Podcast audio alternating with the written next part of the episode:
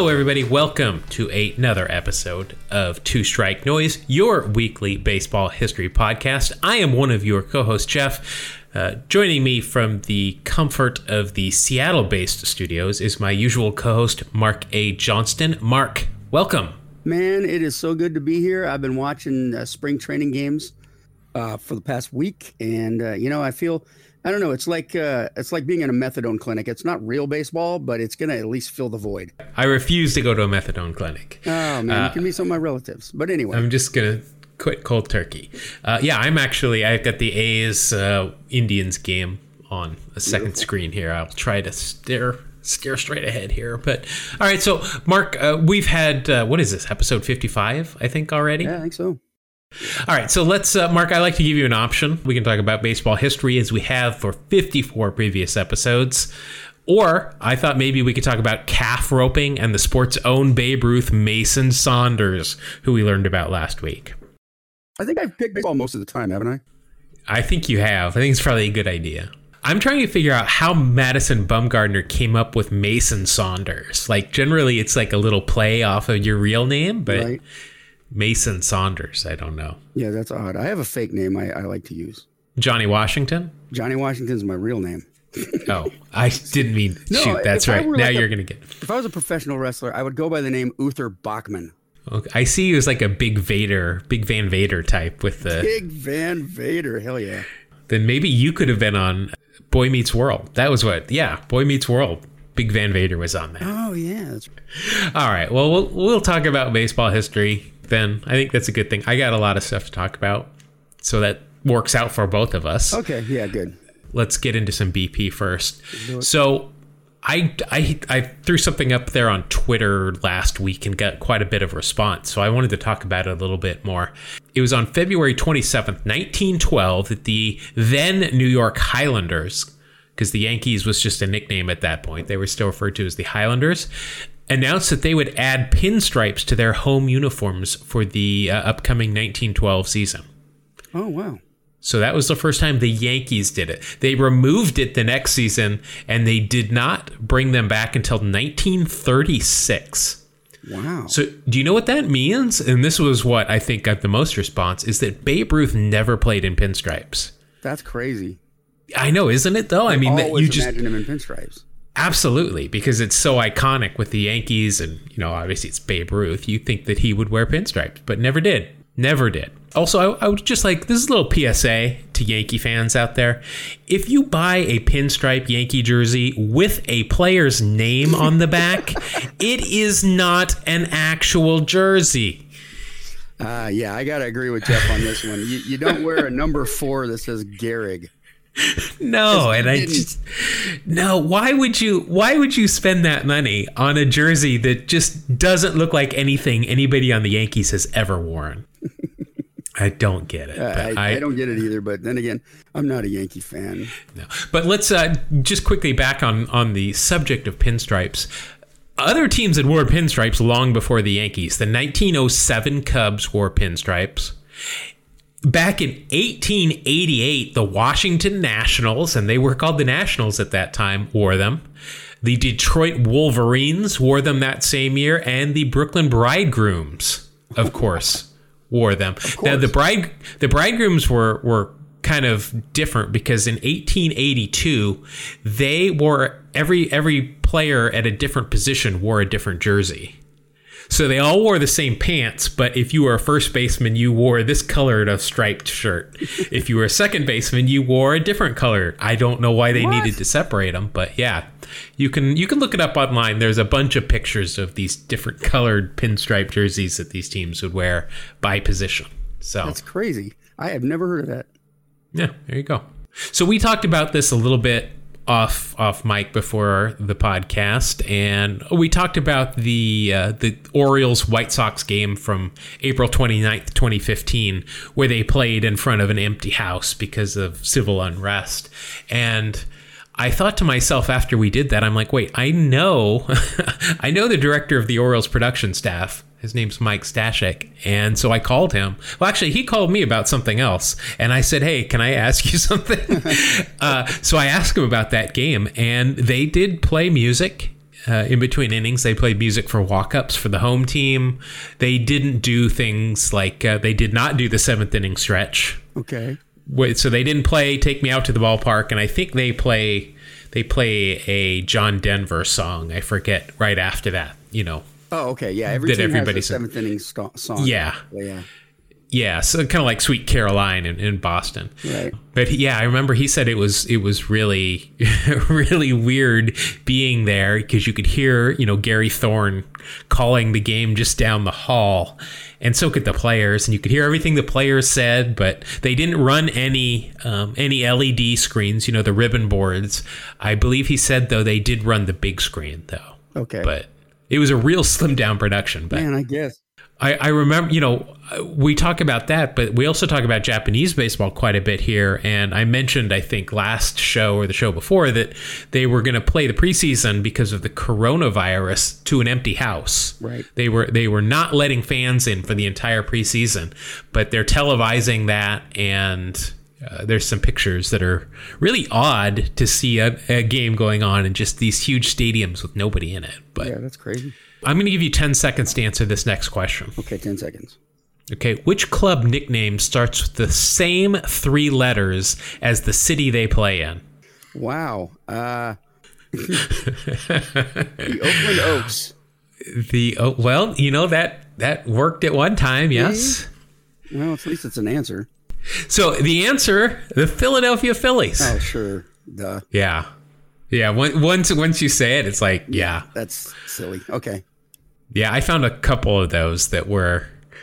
uh, you know, I tried to answer them as quick as possible, and then when I couldn't because of the pressure, and I found the answer, I was like, "Oh, I'm an Yeah. idiot." Yeah, that's usually the way it is. All right, so let's, uh, you know, we're getting close to the end of doing these minor league teams because once the regular season starts, we'll have some debuts. But we are, uh, until that point, we're highlighting a minor league team every week that is being threatened by Major League Baseball to be disassociated with the MLB. So today we have chosen the Jackson Generals. The Jackson Generals are uh, they they're based in Jackson, Tennessee, formed in 1998. I know you know about them a bit because they used to be the Mariners franchise for quite a while. Yep. So currently they are the Diamondbacks AA club. As I mentioned, they were formerly the Mariners and originally the Cubs. They used to be the Memphis Chicks who relocated in 1998 from Memphis. Do you remember? I remember it's a very famous, at least in my mind, Sports Illustrated cover of Bo Jackson Oh, in a Memphis Chicks uniform. Yep, I absolutely because my friend was playing, had played for the Memphis Chicks the previous season, and so Yeah. I was pretty familiar with him. When they sent Bo there, I was like, "Oh man, why isn't Thad still on that team?" Yeah, I remember the Memphis Chicks. So they moved to Jackson. They when they moved there though, they were called the West Tennessee Diamond Jacks. Jacks though is J A X X. Jacks. Okay. And I re- I remember the hat and stuff. And I it literally just hit me that they were called the Jacks cuz they're in Jackson, Tennessee now. Cuz I was questioning what the hell's a Jacks. But there you go. There you go. Uh, Sarge the Bulldog is their current mascot. They play in the Southern League, and they've won the Southern League title four times once under the Cubs, once under the Mariners, and now twice under the Diamondbacks. Uh, if you are interested, they can be heard locally on Radio Willie 94.1. of course. Radio Willie. Shout out to Radio Willie. Uh, Doug Drabek was the pitching coach last year, and it was just announced uh, he will be back again. So there's a big league. Darn fine pitcher in his own right. Now, I thought his son also played. Yeah. Didn't didn't have the. I thought I thought he made the majors. He didn't, you know, quite have the big time debut like Sure. you know a Guerrero and the, all these other guys, but I thought he played. Most of the alumni are mostly Mariners, the best well. You know, the, the most well known ones, most of who are still playing today. Uh, Edwin Diaz, James Paxton, Kyle Seager, Rich Hill also played there. And then I'm assuming these two were when they were with the Cubs. Nomar Garciaparra had a little time there, as did Carlos Zambrano. Some some talent. Yeah, so those are some of the the most well-known players. And if you are interested, if you happen to be around Jackson, Tennessee in July this year, Snoop Dogg and Twista will be performing at the ballpark at Jackson. Oh man, I got to get there. Yeah. They, uh, also interesting though, the Southern League All Star Game will be played at this ballpark that might not be a team next year. That's, But- that would be odd. All right, so let's uh, let's jump to our trivia question. The question from last week was which player was the first to have their number retired? Oh, that's right. Do you have any any sort of any sort of clue? My only my only guess would be because he had such a tragic ending to his career would be Lou Gehrig, number four. Winner, winner, chicken dinner, right no, there. really? Yeah. Yes. Oh my gosh, yes. Yeah, Lou Gehrig was the very first. It had to be a Yankee too, because they retire every Sure. number. Right. Uh, Lou Gehrig was the first player in baseball to have his number retired. He was retired in a ceremony on July 4th, very apropos for Lou Gehrig, 1939, following his retirement due to amyotrophic lateral sclerosis, otherwise known as Lou Gehrig's disease. The Yankees next retired Babe Ruth's number nine years later. Ah, wow. Nine years later. That my thought process was exactly what you said though. The Yankees retire a lot of numbers. and I thought, think back, think way back. And then I thought, wow, you know, very tragic story, the end, the end of Lou Gehrig's career. And what what do you know? I was right for once. there you go. Make sure you tell my Right. wife, okay? Because she thinks it's never. You could make her listen to the podcast. She has like once. One up on my wife. hey, dude, I have Kangaroo Court. Oh no. Yes, somebody, uh, a, a Yankees fan. So we have to be nice. Uh, there's a lot of Yankees fans that listen to the show. Love those Yankees. We're big fans. Yeah, but we're not. I'm not going to be rude to the Yankees anymore because I want them. I want Yankees fans to listen to the show. So this gentleman uh, pointed out. Remember when you talked about the '80s and who hit the most home runs in the '80s? I did. Okay. Apparently, you when you read off how many home runs, you read off the number that was their career totals, not their '80s totals. Oh, well, that was pretty stupid of me. Well, yeah. I say? So, well, I wouldn't go stupid. It just is an oversight. Maybe it was stupid. I don't know. Uh, the actual numbers for 80 through 89, Mike Schmidt hit 313 home runs, Dale Murphy with 308, and Eddie Murray with 274. Nice. Yeah. So there we Well- have corrected ourselves. Yeah. Now, I, I hate to break this to you, but I did that on purpose just to see if you would catch it, and you Uh-oh. didn't. I did not. You you had to wait till a, yep, you had to wait for a listener to do it. Right. So I'm I'm gonna have to fine you. Um, I always get fined, even when I bring them up. I I know it's just it's one of those I have things. like three Uh, grand, dude. yeah, I know, and I'm gonna need to collect that pretty soon. Okay. Uh, I'm going to go ahead and just fine you two dollars and sixty two cents for that one. Okay, so let let me me just Write that down. write that down. Yeah, I got it. Yeah. Now it's it's interesting here. I found where I ask you this question in my notes, and I have the '80s numbers right there next to their career numbers. Oh, so really? that was yeah, that was a real test for you, and I hate to say you failed, but Yes. you. Well, you know, as usual, I'm on the losing end. All right, so there is, uh, but you do get out of that hole with a with a great answer there for the trivia question. So I've got a new one for you here that we will reveal the answer next week. Of players who have retired and have at least one 50 home run season, who has the fewest career home runs? Oh, wow. So I'm asking about, you know, you have to have at least one 50 plus home run season, Right. and you have to have retired because we're we're not going to lump like Pete Alonso or or you know Sure. Aaron Judge in there, who Sure. both have. Right. Hmm. So that's uh, something to something to capitulate on for a little bit. I will ponder. So uh, that's uh, that's it for BP. We're going to let the grounds crew come out here and do their thing. And we took a straw poll earlier on the internet, but we didn't actually let anybody know about it. That's right. About who would go first, and I uh, I was the tiebreaker, and I voted that you did. So Okay. Let's hear out Leon Day. All right. Uh, yeah, Leon Day, I like to call the greatest pitcher you've never heard of.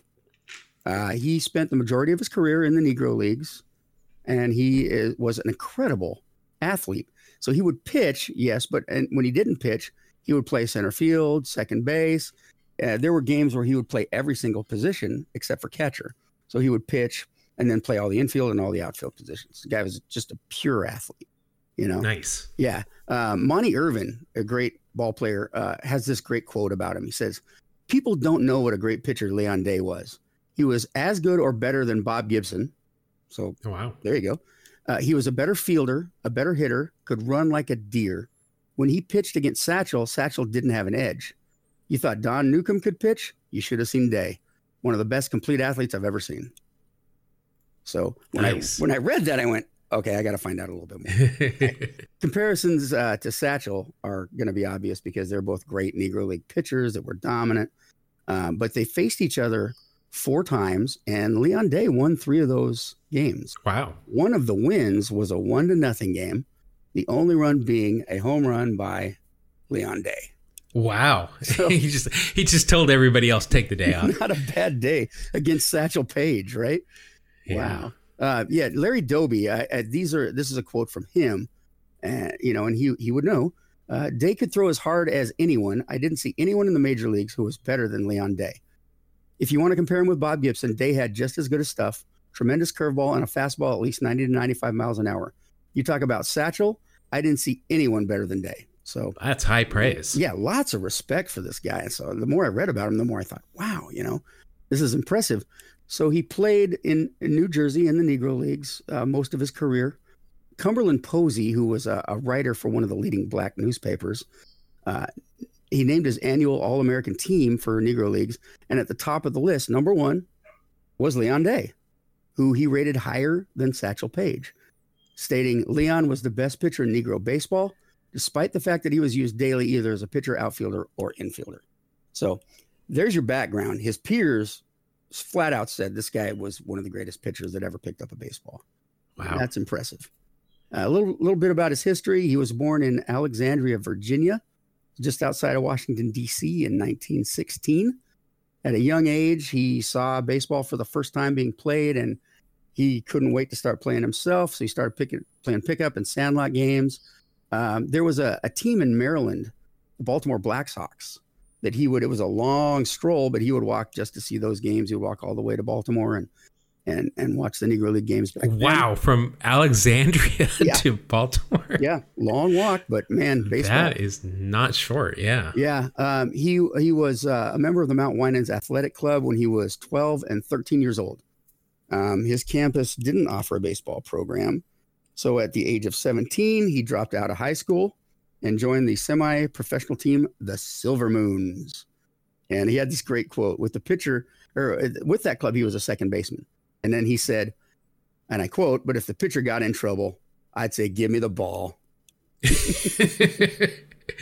walk up and just kind of give me the Yeah, ball. at age 17 here, give me the ball, to get us out of this. In 1934, he was signed to his very first professional baseball contract at a whopping 60 bucks a month. So, you know, more than I make now. Uh, but it was um, it was for the Black Sox, but they disbanded uh, in 1935 because they just didn't have any money, and um, he so he signed with the Brooklyn Eagles in 35, and he was um, he was taught a crazy good pickoff move. I only mention this because the guy that taught him has a great nickname. Pickoff move was taught to him by Ted Double Duty Radcliffe. Ted Double Duty Radcliffe Yeah, is sweet name. get yeah he'll he'll be he'll I think he'll probably make an appearance at some point in the show. Yeah. He's got some good stories. Double duty Radcliffe. Gotta like him. So they put him in the starting rotation. His first season, he went nine and two, threw a one hitter, and uh, he got elected to the East West Negro League All Star game. It was his first time. He was elected to seven of those, which uh, happens to be uh, the record for being elected to the East West All Star game. So Nice. he was there all the time. Uh, his best season in the Negro Leagues was 1937. He had, uh, I don't know if we've talked about this before, but they had what they called the million dollar infield. And I might have mentioned it when I talked about uh, Mule Suttles, because it was Hmm. Ray Dandridge, Willie Wells, Dick Seay, and Mule Suttles on the infield. And, you know, one of the big differences between Satchel and Day was that Satchel was a big, tall, lanky guy. And Day was just five foot nine, you know, and so it, he, they didn't expect him to throw as hard and as crazy as he did, but he had what they called a no windup pitch, and he he said he learned it by playing second base when he would turn around in a double play and have to throw the ball to first. He would throw basically from his ear instead of doing a long windup. He said it hurt to throw from a windup, so he just pitched like he was throwing the ball from second base to first base on a double play. That's quite a Hmm. gun. Um, yeah. Did he have it? Did he have a curveball? I did. think that would be kind of Uh, hard to You really Yeah. have to snap it off. He they actually said he had a, a pinpoint accuracy with his curveball. Hmm. And uh, yeah, in 1937 he was 13 and 0 with a 302 earn run average and a 320 batting average and he hit 8 home runs. So not a bad year for for Mr. Day. Um, no. in uh, on July 31st, 1942, he set the Negro League record for strikeouts in a game. He struck out 18 batters from the Baltimore Giants. It was a one-hit shutout. The only hit was happened to be a bloop single by, and again, I love the name, a bloop single by Pee Wee Butts. That's B U T T S Pee Wee Butts. So I, I'm glad it's not my nickname, but you know, well, it is now. Johnny Washington, aka Pee Wee Butts. Uh, the the uh, is this kind of an interesting thing? Uh, the Eagles didn't go to the didn't go to the they didn't win the pennant that year, so they didn't go to the playoffs. But somehow, Day l- weaseled his way into the Negro League World Series. Basically, what happened was the Homestead Grays decided they were going to borrow Leon Day from the Eagles. I kid you not. Just for the World Series, we'll take for the the- best yeah. pitcher in the league. So they said basically he was on loan from the Eagles. and uh, of course, they pitch his heads up against Satchel and the Monarchs, and he beats them four to one. So they see they were down three games to none. And so they needed the win. So they brought in someone who didn't play for them. In response to that upset, the uh, newspapers actually started ranking Day ahead of Paige as the best pitcher in the league for 42 and 43. He pitched really well, won the game. And for his performance, he was awarded, get this, $100 and a train ride back to Baltimore. wow. Thank you very much. Yeah, thanks, guys. I just threw a genius game, but oh well. Um, actually, what happened was the outcome of the game was tossed. There was an appeal by the Monarchs, and the league went, "Yeah, that's not really fair. Bringing someone else's pitcher." Um, so they they they basically said you used unauthorized players, so the game doesn't count. And they replayed the game, and the Monarchs swept the series. So Leon Day pitched in a World Series that he wasn't involved with either of the teams. Kind of interesting. Um, 1943. So we're moving along here. Um, he was drafted into the military. He was commissioned in the 818th Amphibian Battalion. So he was uh, he was kind of in the middle of it for a while.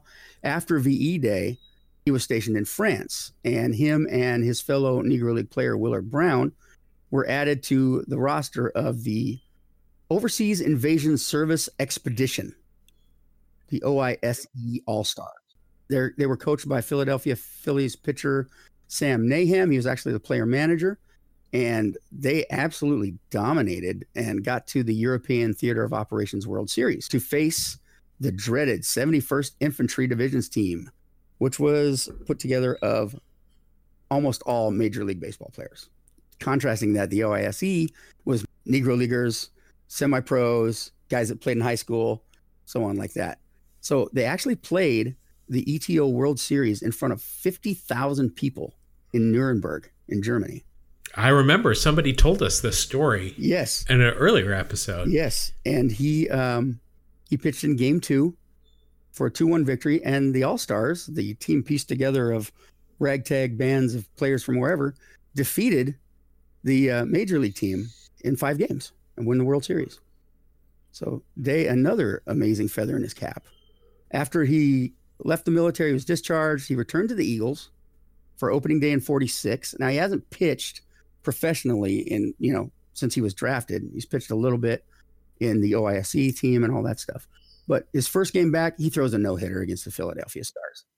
Walked three runners, and there were two errors, so there were five base runners, but nobody scored. Nobody got a hit. He he had his arm was apparently he had an arm injury, but he just he was one of those guys that just fought through it. He was hurting. He led the league that year in uh, wins, strikeouts, and complete games with 19. All this with an injured arm. 19 complete games. Remember, what did we say last year? The leader had two.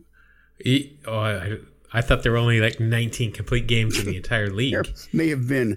And that was that was uh, Leon Day's complete games back in 1946. Not bad. Uh, he played his final seasons in the Negro Leagues in 1949 well, with the Baltimore Elite Giants.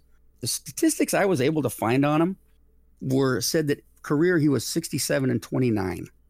Um, but I did a little more research with league historians and so on like that, and they said, "Nah, the record keeping was so bad. We actually put him around 300 wins."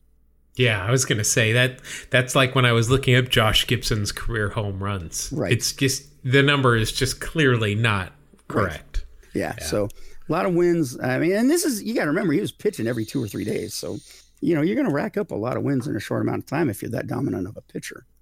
The the bummer about his career was the color line in Major League Baseball was broken too late, and he was too old to really be considered for the majors.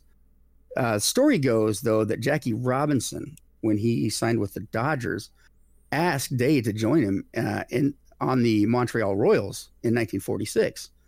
But he said, "You know what? I already signed a contract with Newark, and I'm going back to the old ball club, and they've been really good to me." So he he declined. But makes you wonder, doesn't it? What if he had gone?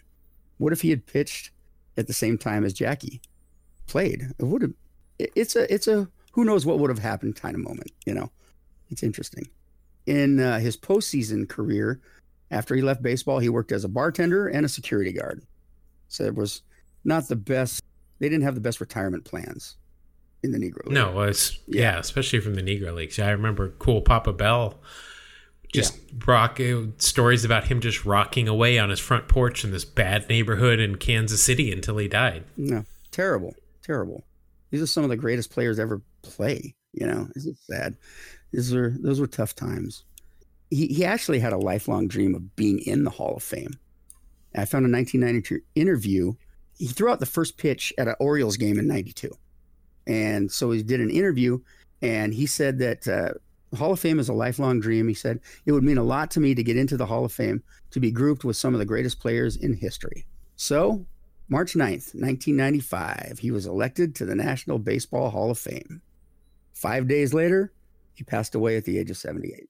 Well, I'm glad he got. I'm glad he was alive for that. Yeah, that that just a little bit of a heartwarming story at the end there. So that's really all I got about that. I just I I found out about him. I started reading up on him, looking at his numbers. What a total legend, man. The guy could play ball. Leon Leon Day was sort of regarded as the opposite of Satchel when it came to personality. Very quiet, reserved. Where Satchel Satchel was, you know, the ultimate promoter. I had a buddy of mine say, "What's Satchel Paige the best marketing self marketer of all time?" And I went, "You know, him or Gene Simmons." You know, so it's interesting he didn't get all the accolades, um, or he doesn't get them to this day because he doesn't have all the cool stories about barnstorming and sending all the outfielders in to sit on the bench so he could pitch the last out and get the guy, you know, stuff like that that Satchel used to do. Leon was just a quiet, you know, I'll go out and get it done kind of guy. So he didn't have all the hype, but uh, boy, looking back now, wow, what a ball player. Yeah. Thank you. I did not uh, did not know that much about Mr. Leon. Yeah, he does does again still sounds like a, a Motown singer. yeah, I couldn't find anything about him singing with Motown, but he apparently used to sing in the shower. So ah, that's good enough. Yeah, good enough. All right, so that is uh, that's good for our first story. I would like to uh, fast forward us a little bit from from where we ended with you, all the way up to 1994. Now, 1994 was kind of a dark year for baseball fans. Of course, it ultimately ended up having a, a work stoppage, a strike, whatever we're going to call it, but we ended up with no World Series that year. And yeah. that was the first time since 1904 that that had happened. And again, I am not here to talk about the strike so much. I want to talk about the 1994 season, what was played, and kind of the things that we didn't get closure on because the season ended. So let's start at the beginning, though. Let's go all the way to February 7th, 1994.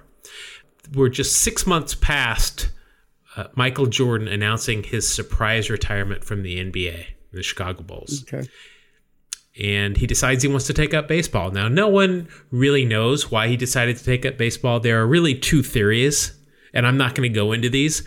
One is that he was being suspended from the NBA for gambling, which mm. he is a known oh, heavy gambler. He likes to play uh, play the old casino games. and and some of the you know they found checks of his written to people that had uh, you know kind of some underworld ties and stuff. So one of the theories is that he was suspended for at least one year. So he said, "I'm going to go play baseball while I do that." Another one is that his father had, you know, unfortunately, his father was murdered. Uh, uh, a year before, and one of the things that his father had said is that he always wanted his son to be a baseball player. Yeah. So maybe he did this to, you know, kind of be in the memory of his Yeah. of his father. That's But what that's what I always heard. I always heard the, the prior one, the suspension. so uh, Chicago White Sox sign him, owned by Jerry Reinsdorf. Uh, knows Michael Jordan very well. Obviously, Jordan playing there in Chicago with the Bulls. He plays with the White Sox for most of spring training, but then he spends the regular season with Class Double A Birmingham, the Black Barons, which there are a ton of you know documentaries and podcasts about his time in the minor leagues. He bought the team a bus, a new nice Real new nice. tour bus and everything. so really interesting. He ended up hitting 202 with three home runs and 51 RBIs uh, that season. Not stellar, but he did steal 30 bases, which Wow. is pretty impressive. He knew he was never going to get up to the big leagues, though, with the work stoppage once it. once we're kind of jumping ahead here, but he knew once the work stoppage came up, you know, all these guys were going to get sent to the minor leagues so they could start, you know, keep playing, and he was never going to get anywhere. So he ended his baseball experiment in 1995, and soon after that, he rejoined the NBA and went on and became even more Michael Jordan in the NBA. Yeah, he was pretty good. So April 1st through April 3rd. So this is right before opening day in BC Place in Vancouver, British Columbia. The Seattle Mariners, the Colorado Rockies, the Toronto Blue Jays, and the Montreal Expos hosted an exhibition tournament. I'll tell you what, Van- Vancouver's a baseball city. The just the sheer amount of people they send down to watch the Blue Jays play the Mariners. is insane. All right, so now April 4th, opening day, Wrigley Field. We've talked about him before. Chicago Cubs outfielder Tuffy Rhodes hits three home runs on opening day. Yes. And Off dri- Doc Gooden. Yeah, and drives the fantasy baseball leagues nuts yeah. because all of a sudden he went from a non-player to valuable in some people's minds anyway. Yeah, so Tuffy became the first player in Major League history to hit three home runs in his first three at bats of the season. But, you know, despite that, the Cubs being the Cubs back then, they still lost the game 12 to 8. uh, Rhodes only hit eight more the rest of the season and 13 over his six year Major League career, where he was never. Never a starter, but then of course he went and had a great career in Japan, tying Sadaharu Oh's season home run mark of 55 in 2001 before Sadahara O decided nobody's going to pitch to this guy the rest of the league, uh, the rest of the year now. I remember you telling that story. That was brutal, Not man. not bitter at all. no, no. All right, so now let's jump ahead to June 13th. Ryne Sandberg announces his sudden retirement. 34 year old Sandberg not playing, you know, anywhere close to what he used to. Uh, his slugging, uh, he only had nine home runs in 117 games the year prior, and he was only batting 238 through the first 57 games of the season. So he retired. He could have stuck out his contract, which would have made him 16 million in guaranteed money, but he said, "Hey, you know what? I don't have it anymore. I'm not going to take their money." Which, Wow. good for you, Ryno. Yeah, seriously. That's like the opposite of Pete Rose. So he sat around for about a season and a half, and then in 1996 he said, "You know what? I want to play again." so he came back, had a good year, uh, not you know not MVP Ryno, but had a good season, and then uh, he retired after the 1997 season. So he played two more years after that. Gotcha.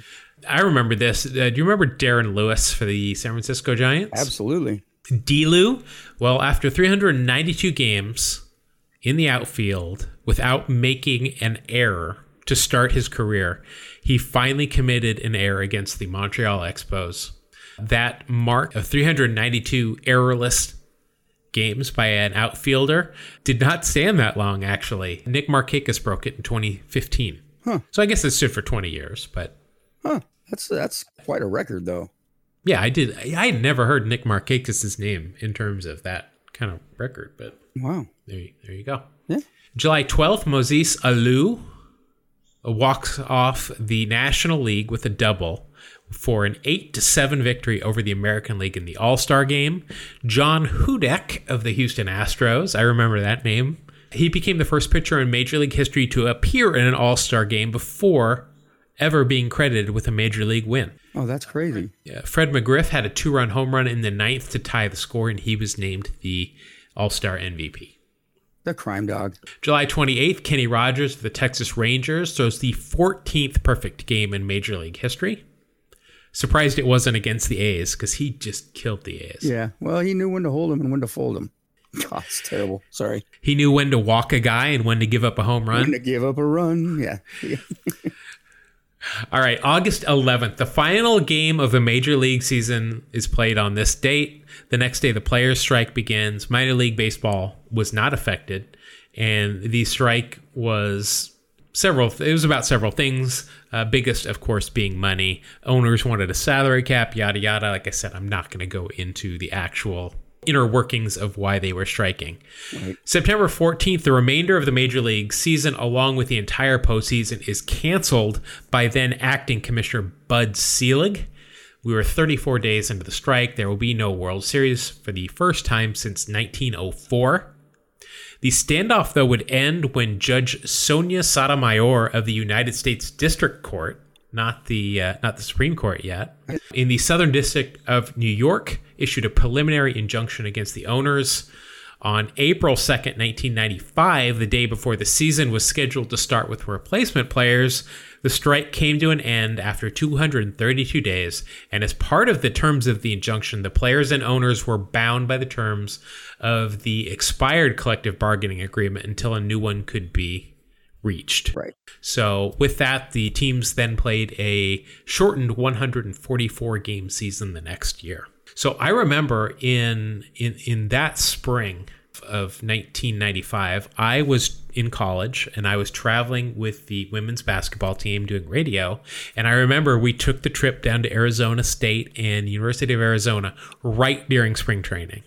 And I remember because the Angels, the Angels spring training uh, stadium is right off the the freeway, right by the uh, right by the airport. So I remember we were driving past it, and I looked the other way. I could not bring myself to look at the Scabs playing and, and practicing. That was my that was my protest. Very effective. Yes, obviously.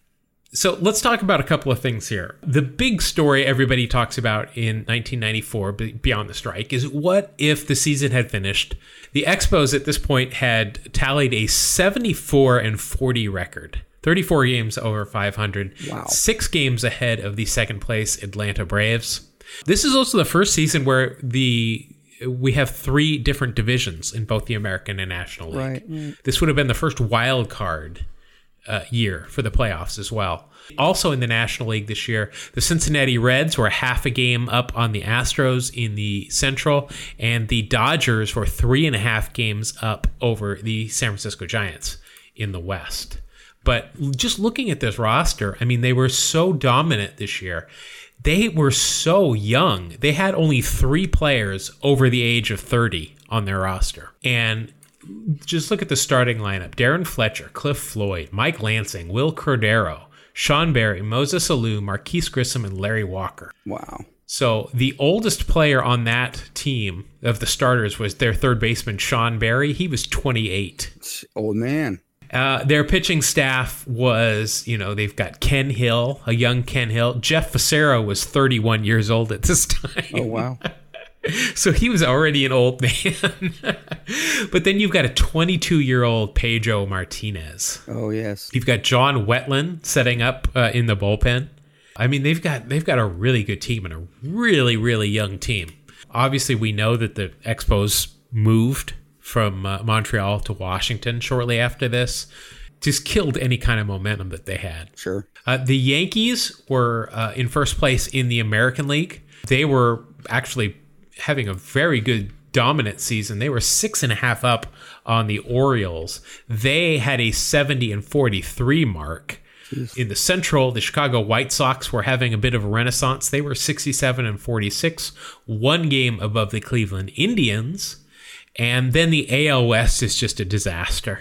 If you remember, this is the year that everybody was questioning, you know, are we going to have a team finally make the playoffs Yes. under 500? Yes, they, they were called the AL worst back then. Yeah, so the Texas Rangers were in first with a 52 and 62 mark. So 10 games under. The A's were only a game out, and the Mariners were only two. We were close. The, the California Angels, the California Angels at that time, they finished 47 and 68, only five games out. so, oh boy. The Yankees and the Expos had the best records when this strike went down. Uh, they didn't get a meet in uh, on a baseball diamond in October, but they did meet in the sands of Kauai for something called the Cuervo World Series of Beach Volleyball. Oh, yeah, of course. Where else would they meet, you ask? Right. Uh, promoters uh, invited two men teams representing all big league clubs to play in a round robin tournament. The Expo sent Cliff Lloyd and Moises Alou, though the ultimate winners, though, were represented by the Yankees, who sent. Now, just in 1994, on the New York Yankees, you've got Paul O'Neill, you've got Bernie, you've got a young Bernie Williams, mm-hmm. you've got some some really good players.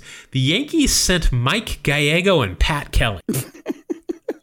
Wait, Had- yes, they had to have been the two shortest guys on the roster at that point too. Gallego's like two foot three. But they won the thing. Well, athleticism trumps, I guess. Uh, Don Mattingly's the, one of the big stories of the Yankees. Never made the playoffs, and here he is. He's on this team, this young, good team that looks like they're going to make the playoffs. Uh, Mattingly was going to retire after the 94 season too, but the strike drove him to come back the next season. He did finally make the playoffs before losing to the Mariners in five games on a double into left field corner. Oh, yes. At the Kingdome by Edgar Martinez, scoring Ken Griffey Jr. I that's I feel like I have to say that entire sentence. You can't just say they lost to the to the Mariners in no, five because that that play is so seminal. Yes, to- it really is. uh, but uh, that was 1995, not 94. Obviously, I have made it clear on here um, how much I like Don Mattingly and how much I loved him when he was on the Yankees. I want to point listeners to a great episode of another baseball podcast, Baseball Beyond Batting Average. They just did an episode where they focused on both Kirby Puckett and Don Mattingly, really like really digging into their stats. And they had an interesting discussion on why Kirby Puckett is in the Hall and Don is not. Hmm. Their numbers are strikingly similar. I mean, just there, they had such similar careers offensively. They postulated, though, that Puckett might have gotten in because of his postseason numbers, while Mattingly only had that one year in the playoffs. Sure. I also think it's, all you know, you mentioned Lou Gehrig and why they might have retired his numbers because of his tragic fate that befell him. Yes. And I think that might also have to do with Kirby as well. One day in the middle of the season, wakes up and has a black spot in his sight that won't go away. Sure. And then, of course, he died. I mean, he got into the hall before he died young, but a little bit of tragedy there that might have helped as well. As I mentioned earlier, the White Sox uh, were also having a great season. So were the Indians, who were still on a 40 year playoff drought at that point. They were right behind the White Sox, as I mentioned, one game. That was also the first year of Jacobs Field in Cleveland, which replaced the cavernous mistake by the lake Cleveland Municipal Stadium. That thing was just huge, too. It was ridiculous. Uh, Cleveland was only a game behind the Sox, and they held the inaugural wild card spot. The Tribe had no playoffs since Willie Mays caught Vic Wertz bomb to center field at the Polo Grounds 40 years prior. Okay, so we talked about the AL West, and it was, you know, kind of a mess. Do you remember, though, that uh, the Mariners, uh, they were only two games back. They would have had to play the final two months of the season on the road Yes. because the ceiling tiles inside the Kingdome Kingdom were falling falling down. apart. so we blew it up. You know. Now they played on the road for a, a couple of of what should have been home stands. Yes. Yeah, they were gonna they were gonna be a team without a, a home for the rest of the year. Yeah. Matt Williams of the San Francisco Giants, we've talked about this, and Ken Griffey Jr. were both on a pace to at least tie Roger Maris's then 33 year old season home run mark. They both, uh, or Williams, I'm sorry, had 43 blasts at this point, which was right on pace to match that 61, and Griffey had 40 Wow. Houston's Jeff Bagwell was at 39, so he was right in there. And then Frank Thomas had 38, and not as skinny, but not as roided out Barry Bonds at that point had mm-hmm. 37 for the Giants. Tony Gwynn, we might we might talk about him every now and then on the show. Oh, just once in a while. He was batting 394 Wow. on August 12th. Wow. When games stopped. Wow. 394. And get this, he was hitting 439 over his last 14 games leading up to Oh, that. That's a tragedy. That's terrible. I didn't even know that. That is incredible that he was that close and he was that hot with like a, a month and a half left. Oh, wow. Frank Thomas was batting 353, was on a pace for over 150 runs and 150 walks. Earl Webb's 1931 record of 67 doubles was being challenged by three players Chuck Knobloch, Larry Walker, and Craig Biggio. Each already had 40 Wow. at this point. And the Chicago White Sox Lance Johnson. Now, do you remember what Lance Johnson's name was? Uh, yeah. what was it, Mark? Uh, the uh, dog, something dog. The one dog. The one dog. I- There you go. That's that is a five dollar fine. Dude, I'm I sorry. got half of it. Yeah, but I've only told you that about thirty times during the I, I have run a, of the show I have a blackout spot in my brain for Lance for Johnson. Lance Johnson, apparently. All right. Well, he had a shot at twenty triples. So I didn't didn't write down how many he had for that season, That's a lot. but it must must have been close. And Cleveland's Kenny Lofton was closing in on hundred steals for the season. 1994, we've covered Batgate before. Oh, yeah. If you want to you know about Albert Belle and people doing some Mission Impossible stuff at New Comiskey Park, go back and I think it was in it was really one of our early episodes, like episode three or four. oh, wow. We we talked all about that. The National League's MVP award was given to Jeff Bagwell, which is interesting because Bagwell broke his hand on August 10th, Oh, that's right. right before the strike. Yes. So he wouldn't. He would. It would have been like Christian Yelich this last year, where he wouldn't have been able to play the last month and a half. Right. So probably wouldn't have won the MVP. Probably not. But uh, he won the award unanimously. I did want to just take a look at some of the other winners. Rookie of the year was Raul Mondesi and Bob Hamelin. Do you remember Bob Hamhawk The Hamlin? hammer. Yeah, absolutely. he was a big guy. Uh, the Cy Young Award went to Greg Maddux and David Cone. Felipe Alou and Buck Showalter, my buddy, were managers of the year, and then Bagwell was the MVP, and Frank Thomas was the MVP in the American League. gotcha. Minnesota Twins. Now, this was really interesting. The Minnesota Twins traded Dave Winfield to the Cleveland Indians for a player to be named later. The strike, though, canceled the season. So no more transactions could be made until it was they, they'd settled. Yeah. So the Twins would officially they, they were officially listed as having sold Winfield to the Indians, but the actual transaction was something a little bit different than just selling him to the Twins in actuality. Instead, the Twins ended up buying the contract outright. Team management went out for a meal with the Twins team management at one point, and the Indians paid the tab. That's how they bought him out. so Dave Winfield was essentially traded for a, a nice dinner. Yeah, well, I mean, I've had some good dinners. I can tell you. I, I had ne- I'd never heard that before. That seems not like either. something we really should have reported on like a year ago. no kidding. Uh, if you remember, replacement players created major issues for a lot of fans and teams, but for two teams in the American League in particular, it was a lot of problems. The Toronto Blue Jays would not be able to play games with replacement players or umpires in Ontario, you know, where they play their home games due to a labor code amendment passed by the Senate or whatever. I'm sorry, I don't know who the ruling body is in Canada. But uh, the uh, the Ontario Labor Board confirmed this and said you cannot play games here. So manager Cito Gaston at that point uh, went to work with minor league players, and the team announced that all games featuring replacement players would be played at their spring training facility in Dunedin, Florida. They're like, all right, we're going to play replacement players, but the Toronto Blue Jays will be housed in Dunedin, Florida. Huh. The Baltimore Orioles, owned by prominent union lawyer Peter Angelos, announced that, you know what, we're not going to be using replacement players. Good call. They canceled their spring training and said, it's not going to happen. Nobody, nobody is playing for the Baltimore Orioles that is not a member of the union. A couple of players uh, during the strike went and played in Japan and played the '95 season there. Kevin Mitchell, Julio Franco, and Shane Mack. Huh. They they all uh, went over and played in Japan in 1995. They were, they were good players in '95 too. Those were At least at least in the states. yeah yeah. So uh, might have been kind of a weird year for baseball on the diamond, but it was a banner year for baseball at the box office. Listen to these movies that came out in 1994: Major League Two, which not great, but it's a baseball movie. Little Big League, Angels in the Outfield, The Scout, and Cobb. Jeez. So no, I don't, there's five of them there. None of them really good, but still, it's five baseball movies. You you don't even get one baseball movie a year No, no now.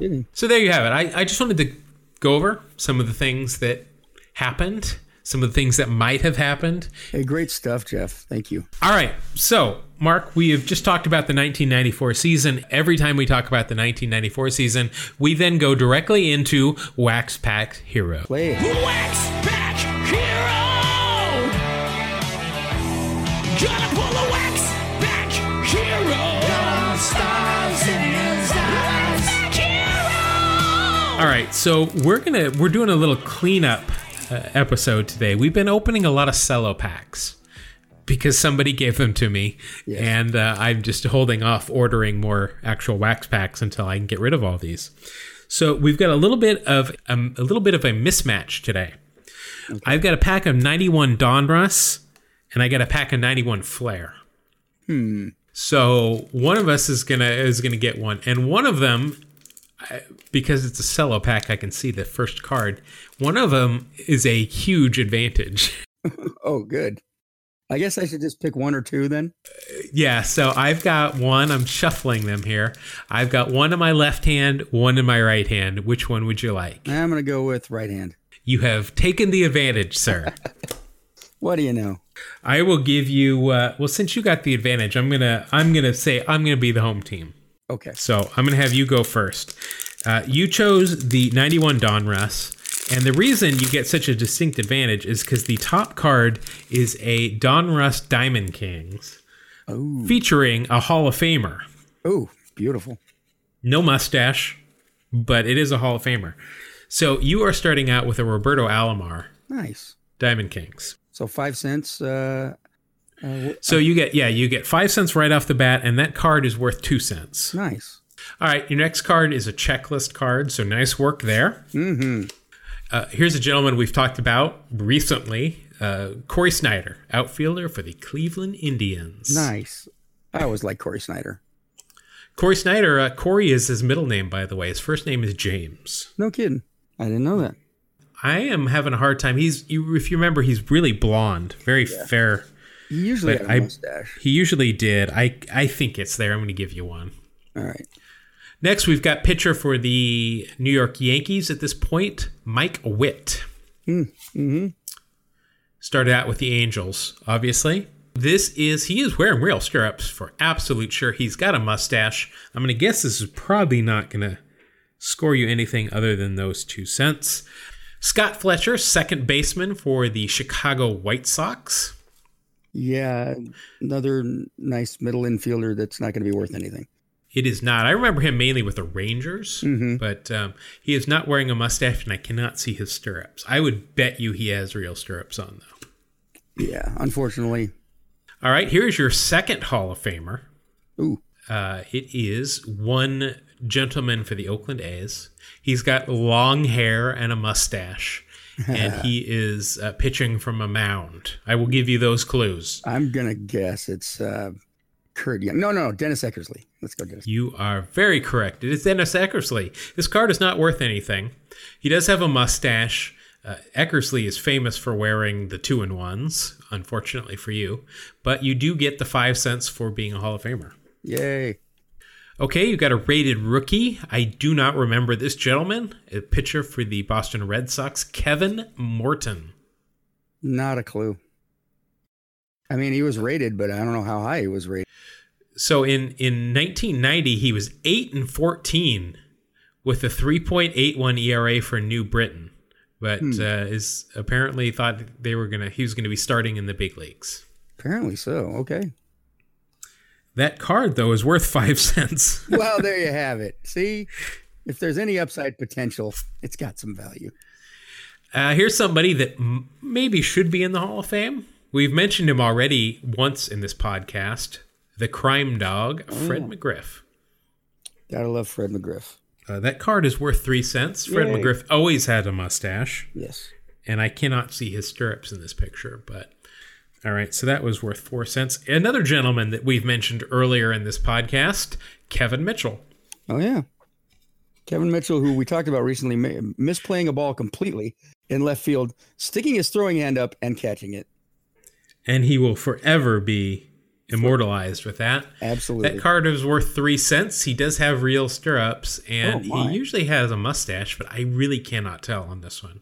Yeah, it's possible he was was bald faced. All right. Uh, now uh, we've we've already had one wit here in this pack. Now we've got Bobby Witt. I've heard of him. yeah, you've heard of him for the Texas Rangers. Yes. Definitely got a mustache. Definitely wearing real stirrups on this one. Got a good look going on there. Nice. Card's not worth anything though. Well, I appreciate the mustache and stirrups, Bobby. Robert Bobby Andrew Witt. Wow, th- what a pack you have got! Oh my God, I'm mm, sorry. Oh. I just looked at your final five cards here. I'm gonna have some some work to do. Another Hall of Famer. Wow. We've talked about him earlier on this podcast. well, we talk about Mr. Tony Gwynn quite a bit. Oh yeah. so Sure. The great Tony Gwynn. uh, two four. Okay, so that card is worth four cents right off the bat. He's a Hall of Famer, so that's nine. He's got real stirrups, so that is ten, and he always has a mustache, so that's an eleven cent card. Woo. Yeah. You're killing it. You are killing it. You get another Diamond King. Jeez. Uh, not a Hall of Famer. He's a Hall of Gamer, but not a Hall of Famer. Dave Parker. Oh man, you gotta love Dave Parker. the We are family. Yeah. So that card is not worth anything. He does have a, a mustache on, um, but Dave Was he Parker. with Pittsburgh or Oakland? Yes. Okay. Yeah. No, I mean this. Uh, it, oh, in this card, he's with the Brewers. Oh, that's what I meant. Okay. Now here we go again. We've got a Hall of Famer. Uh, he is pictured here with the Giants, and this is a highlights card. Breaks catching mark. The kid, Gary Carter. Gary Carter, sure. Gary Carter was a huge name during his time. Yeah, I mean Gary Carter. I I think of him mainly as the Mets, mainly because of the '86 team and on. But yeah, I mean I think most people, when you really think about him, think of Expos. Yeah. And Then he spent 90 at the Giants. 91, he went to the Dodgers. And then it, for his final year in 92, he returned to Montreal. Hmm. That card is, believe it or not, not worth anything.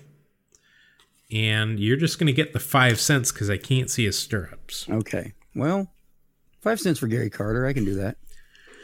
Next catcher for your Seattle Mariners. And it's not Dave Valle in 1991. Who do you think it is? Mm, Scott Bradley? There you go. I think I've asked you that before, and you always get it. Yeah, I, Uh, I kind of remember. I remember Bradley for some reason, but I can't recall why.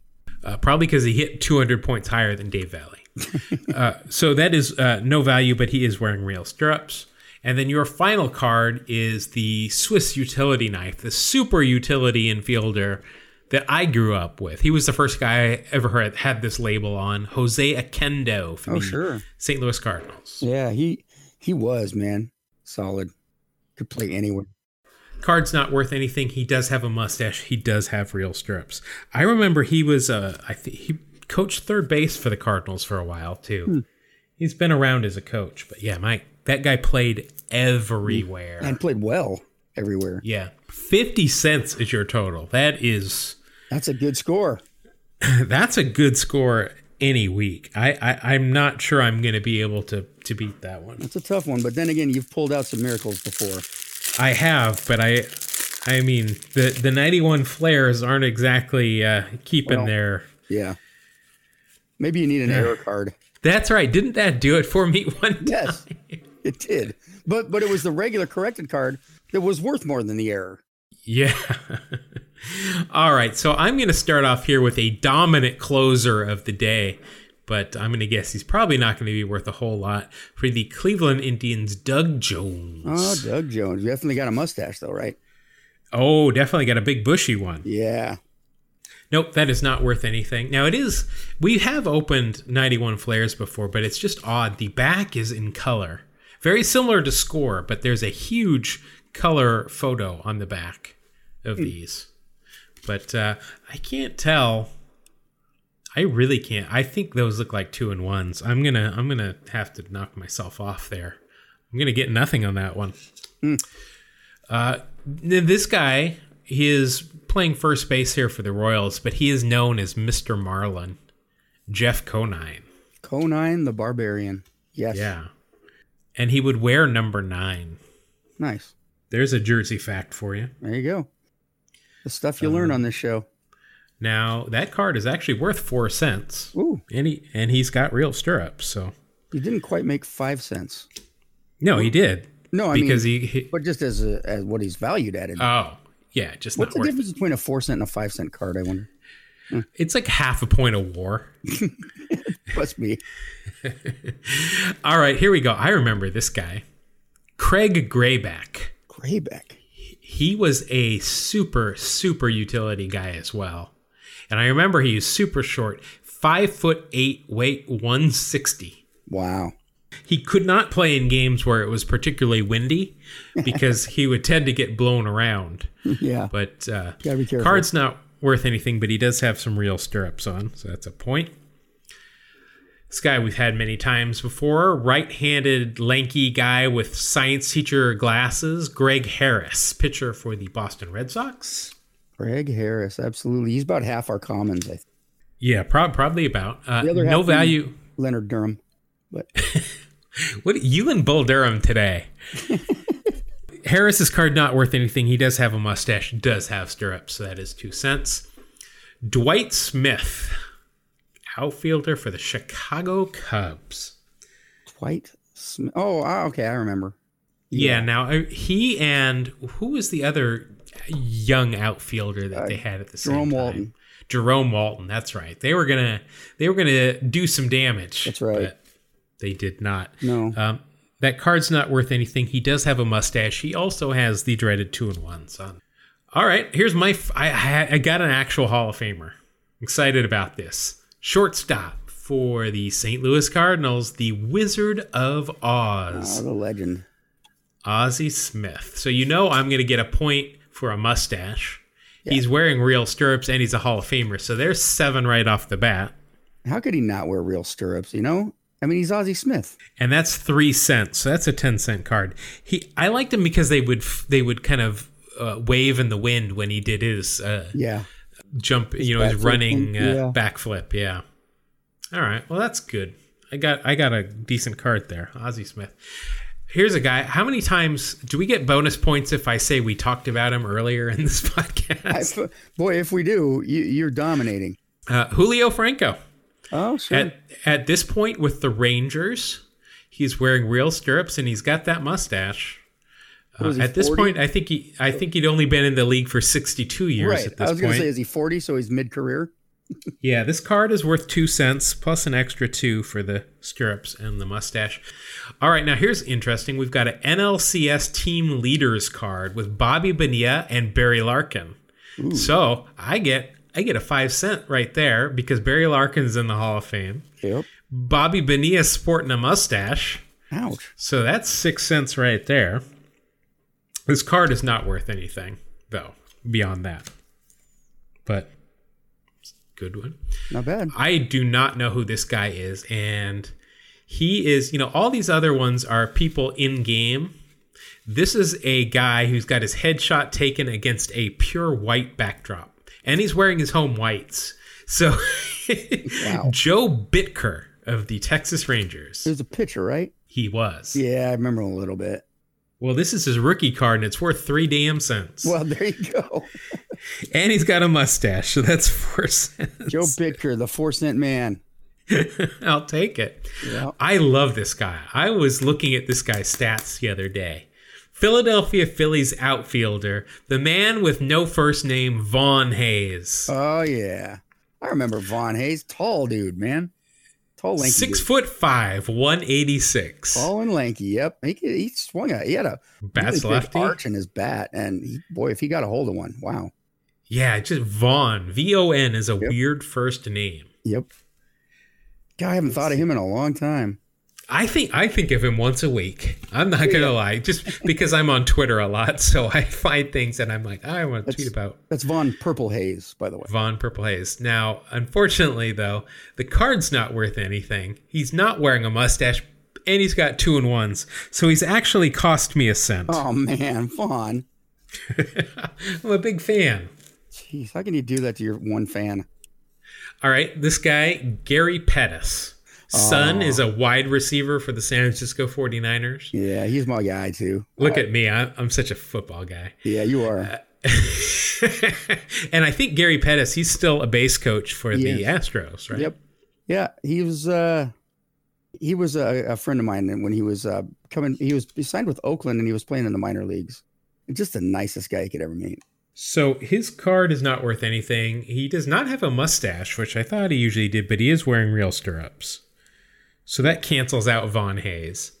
Gary Pettis is one of those guys that's extremely rare. Usually, to get a gold glove, you have, for whatever reason, have a decent batting average.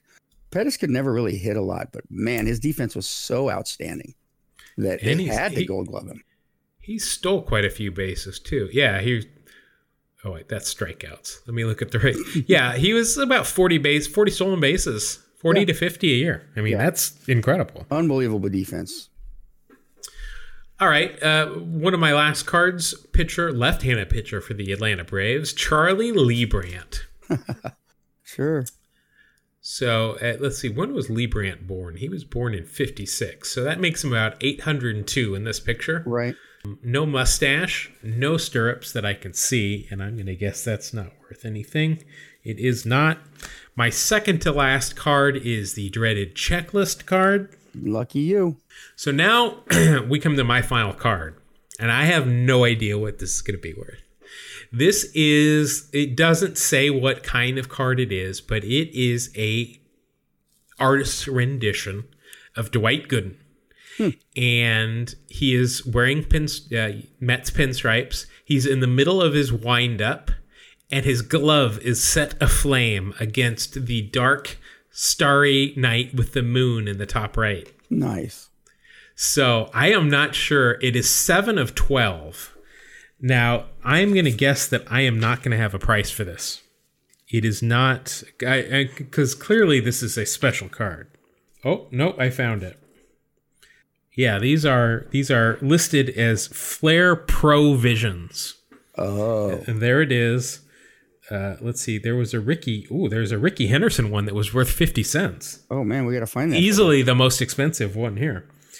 Um, so this one is listed as 15 cents. Whoa. All right. So I'll take it. I think it's too little too late, but I Well, will you take know, it. It always helps to have a rally in the ninth. And keep your crew around for an extra hour. Wow. So I finished with 47. Oh my gosh. Wow. I made it close. That Man. You'd have been one closer That- without Von Hayes, too. yeah, Von Hayes would have just treated me right. that was close. I I thought your pack was much better than mine, but I saw hmm. I just chipped away. Wow, just you're one Hall of Famer away from beating me.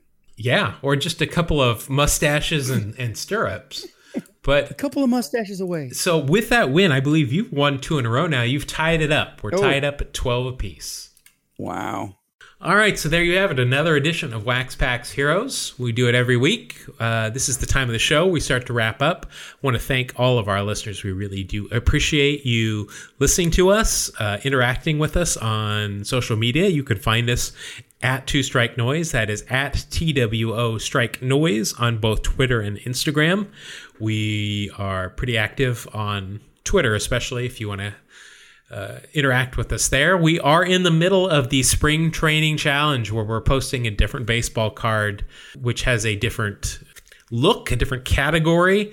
Some uh, rules are set out. You can find all this on our Twitter feed. We're following somebody else's spring training challenge, but it's a lot of fun putting a lot of fun, fun baseball cards up there. Mark, I had a lot of fun talking about baseball history. I think it's something we should do more of. Can I convince you to do another show? Well, okay, yeah, I'll be back. All right, sounds like a plan. Well, then, uh, hopefully you will be as well. Our dear listeners, uh, thank you again for tuning in to another edition of Two Strike Noise. Thank you. God bless you. Have a great day.